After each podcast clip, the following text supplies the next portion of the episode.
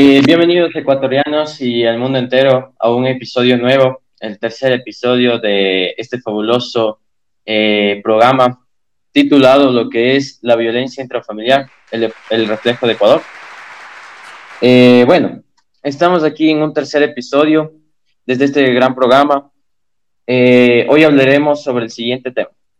¿El futuro en Ecuador será violencia intrafamiliar? Bueno, eh, hoy tenemos a dos grandes invitados en este segmento. Tenemos a Alex Granada y a Sebastián Ocapiña. Eh, el día de hoy nos van a acompañar para el desarrollo de este tema, de cómo se va a ver el futuro, si es que la violencia sigue eh, en la familia. Y también se, se respuestas o opiniones de cómo será el futuro si no existe esta, esta violencia intrafamiliar. bueno, comencemos. Eh, ¿Se han puesto a pensar de cómo puede ser el futuro en esta pandemia si la violencia intrafamiliar sigue en los hogares? Esta pregunta y muchas son formuladas por la sociedad o por las personas que ya pasaron por estas circunstancias en sus casas. Por tal razón, este episodio se va a dedicar a muchas de esas preguntas, dar las consecuencias que puede ocasionar esto en el futuro, una cifra que se puede esperar si esto aumenta en casa en momentos de cuarentena y dar nuestra opinión y recomendaciones para frenar esta violencia en casa. Quédate y escucha lo que tenemos preparado. A continuación con Alex Granada. Hola, ¿cómo están todos? Un placer estar en tu segmento, eh, mi querido Sebastián.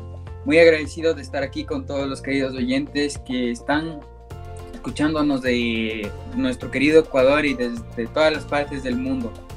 Yo la verdad estoy muy, pero muy preocupado por lo que puede pasar en el futuro, el impacto personal y social de la violencia intrafamiliar. Identifica algunas áreas del daño producido por la violencia intrafamiliar y reconoce la violencia familiar como uno de los más graves obstáculos para el desarrollo humano, ya que tiene efectos que conducen a los profesionales de la salud mental a la prevención esto puede ser una de las cosas que pasará en el futuro, ya que no sabemos cómo influenciará esto que está pasando al futuro. Eh, pues ya podemos irnos a casos excesivos de personas psicópatas, asesinos, gente que no está sana de la cabeza, que busca seguir aumentando estos casos de violencia, no solo intrafamiliar, sino contra la mujer, y muertes. Puede suceder de todo si es que seguimos de esta manera y en aumento. Sí, es, es verdad. Eh, Piña, ¿cómo estás? Eh, buenos días. Eh, ¿Tienes alguna cosa que decir? Claro, sí, muy buenas a todos los oyentes, pues otro otro gusto igual de estar aquí en el podcast, en el episodio sobre el futuro de nuestro país. Y claro, yo al igual que ustedes dos estoy preocupado porque, como ya sabemos, la violencia intrafamiliar genera un grave daño en edades tempranas, durante todo tipo de, personas, a todo tipo de personas, y sobre todo eh, recalcar lo difícil que es el romper en silencio, ya puede ser por el hecho de tener vergüenza o simplemente el hecho de tener miedo, como ya lo has dicho tú en, en anteriores episodios y deberemos, bueno, y conversaremos sobre todo en este podcast sobre eh, cómo enfrentarlo y qué efectos ha generado este, estos últimos años de violencia en nuestro país. Eh, muchas gracias eh, por tu información, Sebastián. Es muy valiosa actualmente eso, escuchar y es muy valioso este episodio para el, para el futuro, básicamente, porque esto va a ayudar a las personas a tener un nuevo pensamiento. Bueno, la verdad es que en el futuro las generaciones en un 40% pueden salir violentadas, por decir así, por vivir en una casa que tiene violencia intrafamiliar. Es solo pensar, si nos ponemos a pensar básicamente cómo puede ser una, una casa que, que tiene violencia intrafamiliar, es, es algo sorprendente, la verdad, el motivo de, vivir bajo presión, vivir bajo violencia. Es súper grave, súper impresionante, impactante para los oyentes, supongo, en este momento. Eh, básicamente el futuro eh, está, depende del actual. Eh, y esto puede provocar un cambio muy brusco en las encuestas y números en las tablas que, que nos presentaban en, en, el año 2020. Eh, bueno, básicamente en el año 2021 sí se han hecho muchas tablas y encuestas con respecto a cómo va a ser el futuro si es que sigue la violencia intrafamiliar. Y básicamente las encuestas han salido muy alteradas, eh, con violencia en la familia, violencia en las personas eh, que tienen desde los 3 a 10 años. Es, es algo que trauma eh, en las personas, es algo muy duro que deben estar pasando actualmente la, eh, por este motivo de la pandemia. Y aparte de la pandemia y tener una violencia en casa, es algo muy duro, es un golpe muy fuerte. Eh, Alex, ¿qué tienes ante esto? Pues ante esto de la violencia intrafamiliar, en el futuro será un problema que afecta con mayor fuerza a la población de las mujeres, a la población de los niños, a la población de las niñas, a la población de esos adolescentes y personas mayores que han sido vulnerabilizadas por su condición de género, edad, discapacidad y materiales, ya que no sabemos en qué condición se encuentra cada persona y lo que puede sufrir aquel niño que quizás eh, tiene problemas con problemas con pequeños retrasos mentales, que no se desarrolló bien, cómo es que sufre esa violencia ante un padre que no lo valora ni lo trata como debería ser, con amor. Aquellas mujeres que sufren porque su esposo no se comporta como un caballero y las maltrata por violencias de alcohol, Incluso podría haber casos de muertes contra la mujer que actualmente existen, pero no son a gran escala. Pero en un futuro puede con mayor fuerza aumentar ese número de manera imaginable. Y Sebastián, pues este problema, si es que sigue así, va a afectar de veras a muchas personas que no sabemos en qué condición quizás puedan terminar, es que puedan ya llevarlas al borde de la locura o incluso al borde del suicidio. Es verdad, es verdad, es, es algo que, que, impacta a todos y, y, básicamente es por, es por quedarse callados. Eh, actualmente las personas eh, se quedan en, en, silencio, no tienen, no tienen ese, ese motivo de, de buscar ayuda, no tienen ese objetivo, eh, ya que básicamente las personas que tienen violencia intrafamiliar, esas personas están pasando por unos momentos de, de miedo un momento de oscuridad, un momento donde que no, no pueden encontrar la luz. Eh, por, eso, por eso en el futuro puede, si no, no cambia actualmente ese, ese motivo de, de cambiar todo, eh, puede estar afectando al, al futuro en las encuestas, como lo he dicho antes, esas encuestas van a elevarse demasiado. Y básicamente las muertes y, y que provoca esta violencia van a ser muy graves, la verdad. Eh, además debemos tener en cuenta que, que, si nosotros seguimos en esto de la violencia y aparte las muertes que ha ocasionado y ha dejado el COVID-19 y lo sigue dejando actualmente, eh, son grandes pérdidas en la humanidad. Eh, hay que tener en cuenta que, que, actualmente la vida es, es muy importante para todos, la vida es un lujo tenerlo actualmente. hay, que tener que, hay, tener, hay que tener un respeto ante la vida y saber cómo vivirla, tener esa comunicación, vivir tranquilos y no en violencia. Eh, así es que, Sebastián Piña, ¿tiene, ¿tienes algo que decir con respecto a, esto, a lo que puede provocar el futuro? Claro que podría decir algo, sobre todo en cuanto a que yo considero importante que en el futuro las personas que se vayan a dedicar a la salud mental pues se enfoquen en, en asumir un compromiso de construir respuestas sociales que ayuden a las personas que actualmente están afectadas por ese tipo de violencias intrafamiliares y también pues que junto con las autoridades que también debían tomar un papel importante en estos casos, eh, ayuden a las personas que realizan estos actos violentos. Así que lo más importante que deberíamos tener en cuenta todos es que el cambio no podría darse a cabo si nosotros como sociedad no ponemos de nuestra parte.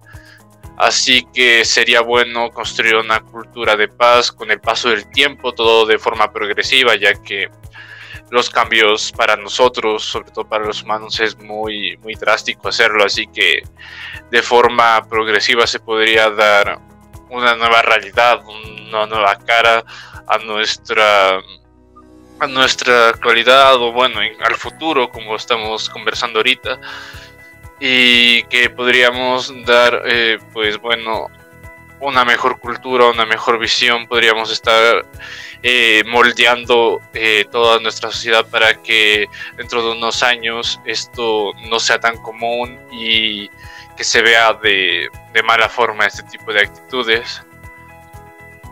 Y pues bueno, eso sería todo lo que tendría que decir yo, sobre todo que los cambios deben iniciar en nosotros mismos y que este tipo de actitudes se pueden erradicar, o bueno, no erradicar porque lamentablemente no se podrá hacer ya que siempre existe una excepción a todas las reglas, pero siempre se podrá reducir eh, este índice de, de actitudes violentas entre las personas. Así que en resumen lo que tendría que decir es que eh, debemos empezar a mirar las cosas de distinta forma para poder cambiar toda nuestro, nuestra realidad. Eh, sí, es verdad lo que dices, todo es cierto. Y todo lo que, lo que está diciendo eh, Sebastián Ocapiña es, es algo que está, que está pasando en el presente, en el, está pasando actualmente y lo que puede pasar en el futuro hay que tener en cuenta que, que, esto no es un tema, no es un tema como muy sencillo de manejarlo, es un tema muy difícil que debemos comenzar ya a manejarlo ya desde, desde ahora, porque si no manejamos eh, básicamente el futuro, eh, eh, bueno, lo peor está por llegar. Básicamente ya, ya que las personas los cuales han recibido esa emergencia sobre los registros de violencia los del ECO 911 han recibido muchas, muchas emergencias, muchos, muchas consecuencias de esta violencia intrafamiliar. Sobre los registros de, de, violencia, de muertes, de femicidios, de muertes de los adolescentes, de los niños. Se ha recibido mucho. Y se espera recibir más en el futuro por no tener ese cambio en las personas. Dicen que el 78% será un porcentaje aproximado que existirá en el futuro después de la pandemia, los cuales están involucrados las provincias del Guayas, Pichincha, Tungurahua y Santo Domingo, como una de las provincias más con más registros que existe que de la violencia en el futuro. Una de las provincias que también existe actualmente como registros de, de muertes, registros de, de violencia en la familia hay que tener en cuenta que este es un porcentaje que, que solo es predecido, que no, no está no está 100% eh, claro si será ese porcentaje, así es que eh, solo con esto de, de, ya solo decir un porcentaje más o menos calculado es algo muy, muy, muy grave. Si nos ponemos a ver que, en el futuro puede aumentar aún más ese número, puede llegar hasta el 90%. Entonces, o como también puede llegar en el futuro a un 50% es muy, es como una ruleta básicamente este porcentaje. Así es que hay que tener en cuenta que el futuro está en nuestras manos.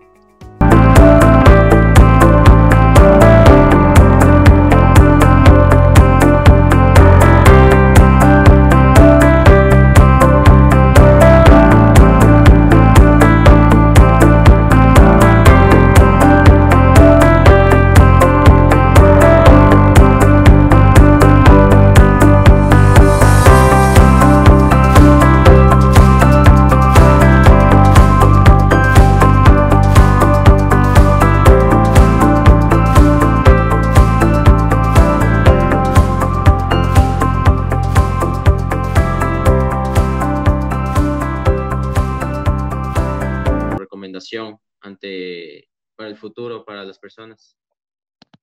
Pues primero empezando con mi opinión, que es algo muy, muy grave, la verdad, esto que está pasando y lo que y las consecuencias que puede llegar a tener son, son catastróficas, la verdad. Imagínense a esas pobres personas, mujeres, niños, niñas, que pueden ser la población más afectada. No quiero pensar en lo que llegaría a afectarles psicológicamente, llevarles incluso al borde del suicidio, un tema así. Por favor a los queridos oyentes, tengan en cuenta esto, no dejen que su futuro se convierta en su peor pesadilla. Hagan de su futuro un lugar mejor, dando bases a sus hijos con una correcta y sana educación como debe de ser. Compartan con ellos. La educación ante todo siempre definirá a la persona y la persona definirá al mundo. Así que lo que me queda es que a ustedes los adultos busquen la manera de educar bien a sus hijos y si creen que están educando de mala manera, consulten, investiguen.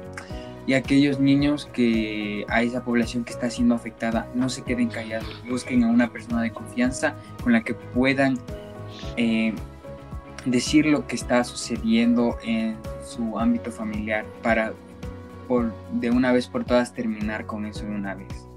Eso es lo que les pediría, Sebastián. Muchas gracias, Alex, es cierto. Y, y esas opiniones, esa recomendación, esperemos que en el futuro lo tomen en cuenta y, y puedan usarlos, ¿no? Eh, Sebastián Acopiña, ¿tienes alguna opinión, recomendación para el futuro? Bueno, una recomendación para el futuro, como ya lo he dicho varias veces, es el hecho de que intentemos ver las cosas desde una perspectiva diferente. Que, como yo lo comenté, el cambio no sucede si no inicia desde nosotros. Y siento que sería desde lo más, lo más importante. Sobre todo porque no solo consta de una educación, sino también de la voluntad que tenga esa persona para cambiar y tratar a sus familiares de mejor forma. Lo digo sobre todo por la experiencia personal que he vivido de que esa regla de que todo siempre puede ser mejor con el paso del tiempo y sobre todo ese tema de la, de la violencia familiar sí se aplica. Pues una opinión que tengo es esperar que en un futuro este tipo de actitudes pues ya no se vean de manera tan normal, que el hecho de saber que una, unas personas, un niño, una niña, un adolescente o cualquier tipo de personas pues vivan estas situaciones de violencia pues espero que no se vea como algo normal que no se vea como algo de pues bueno así se los educa ya está. Y espero que con el paso del tiempo cada uno tome su rumbo y que el camino pues que se dé sea el mejor lo mejor posible para para nuestro país porque deberíamos empezar a pensar qué tan buena es tener esta cultura de violencia que hemos vivido a lo largo de los años y cómo podemos cambiarla desde el ámbito personal para que así de manera colectiva nosotros podamos mejorar. Muy muchas gracias eh, Sebastián, Alex por sus opiniones, recomendaciones. Son muy, muy claras las opiniones y recomendaciones que estamos dando, son, son extremadamente claras y son muy fáciles de, hacerlas y de seguirlas si nosotros empezamos desde casa. Bueno, eh, tenemos aquí un mensaje muy clave para que esto pare. Pues básicamente, según eh, muchos estudios anteriores, eh, hace años, este plan se ha puesto en marcha desde el año 2008. La campaña del secretario general de la ONU, Únete, para poner fin a la violencia contra las mujeres. Ese es el nombre de la campaña. Y que se espera tenerlo en el futuro, la campaña ya, ya poniéndose en pie, eh, ya ser utilizada. Esta aspira a movilizar a la opinión pública y a los gobernantes para prevenir y eliminar la violencia contra las mujeres y niñas en todo el mundo. Eh, bueno, de lo que yo entiendo la campaña es una, esta campaña de aquí es, está coordinada por la ONU de Mujeres, y que convoca a todas las agencias de las Naciones Unidas, una llama de todos los gobiernos de la sociedad civil. Esta es una de las organizaciones de mujeres y sectores privados, los cuales son medios y de, de los hombres y de las jóvenes y de las mismas mujeres y niñas a que se unan a la lucha para contra contra esta pandemia mundial, poder manejarlo y también poder manejar lo que es la violencia intrafamiliar. Bueno, la campaña eh, está constando para el futuro, llevarlo en cuenta, está constando de, tres planes, básicamente tres pilares de aquí. El pilar uno es alto a la impunidad, acceso a la justicia, leyes y planes. Ese es el primer pilar que, que están intentando que la gente y la sociedad lo maneje. El segundo pilar se llama Ni una más. Estadísticas y servicios de atención, protección y reparación para los sobrevivientes. Y otra es el pilar 3. Es responsabilidad de todos y todas. Prevención primaria, concientización e incidencia. Eh, bueno, básicamente en esta campaña están las siguientes organizaciones. Está la UNICEF, la, la ONU de Mujeres, la UNAP, está también el Programa Mundial de los Alimentos, la Organización eh, de la Salud, está también lo que es la UNICIDA y entre otras más. Bueno, eh, espero que les haya gustado, les haya, les haya quedado en claro qué es lo que debemos eh, manejar eh, para el futuro, para que sea un, un lugar mejor para todos. Hay que tener en cuenta que, que debemos no quedarnos callados, como lo hemos dicho en todos los capítulos, ser muy serios en el tema y llevarlo a cabo. bueno, muchas gracias a todos y Alex, ¿Tienes algo más que decir? Pues eh, tan solo darte las gracias y despedirme y despedirme de ti, de todos los oyentes que nos acompañaron en este último capítulo, en este último segmento sobre la violencia interfamiliar. Muchas gracias queridos oyentes por haberse quedado con nosotros y un placer haber estado contigo, Sebastián. Cuídense mucho, cuiden de su familia, cuiden de sus hijos, cuiden de todos aquellos que les rodean, porque uno nunca sabe lo que sucede en la cabeza, en la vida de cada uno. Cuídense por favor mucho y tengan cuidado que el COVID no ha parado aún. Gracias. gracias. Eh, Sebastián Capeña. Bueno, yo lo único que tengo que decir es muchas gracias por haber sido invitado a este capítulo y que siento que hemos conversado lo suficiente a lo largo de estos tres episodios sobre la violencia intrafamiliar. La verdad es que este tema daría para estar conversando 10 horas, pero es muy complicado analizar de manera profunda y debería haber pues con más tiempo y más organización, pero no importa, es mejor hablar del tema que pasar de él. Solo tendría que decir que muchas gracias a todos a los que están escuchando esto y a ti por invitarnos aquí. Ya, eh, bueno, muchas de, no te preocupes, eh, Alex, Sebastián, es un placer invitarlos y recuerden que, que estamos en contacto.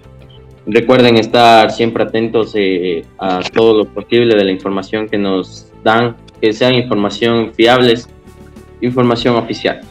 Eh, bueno, esperemos hacer un cambio muy importante en la sociedad y tener un futuro muy saludable y muy comunicativo sobre todo, ¿no?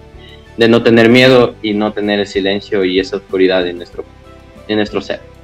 Bueno, muchas gracias a todos, a la audiencia por estar aquí, muchas gracias invitados por, por haber asistido a este podcast que ha sido, ha sido muy agradable y muy informativo para los oyentes. Bueno, muchas gracias a todos y que tengan un, un buen un buen día. Hasta luego.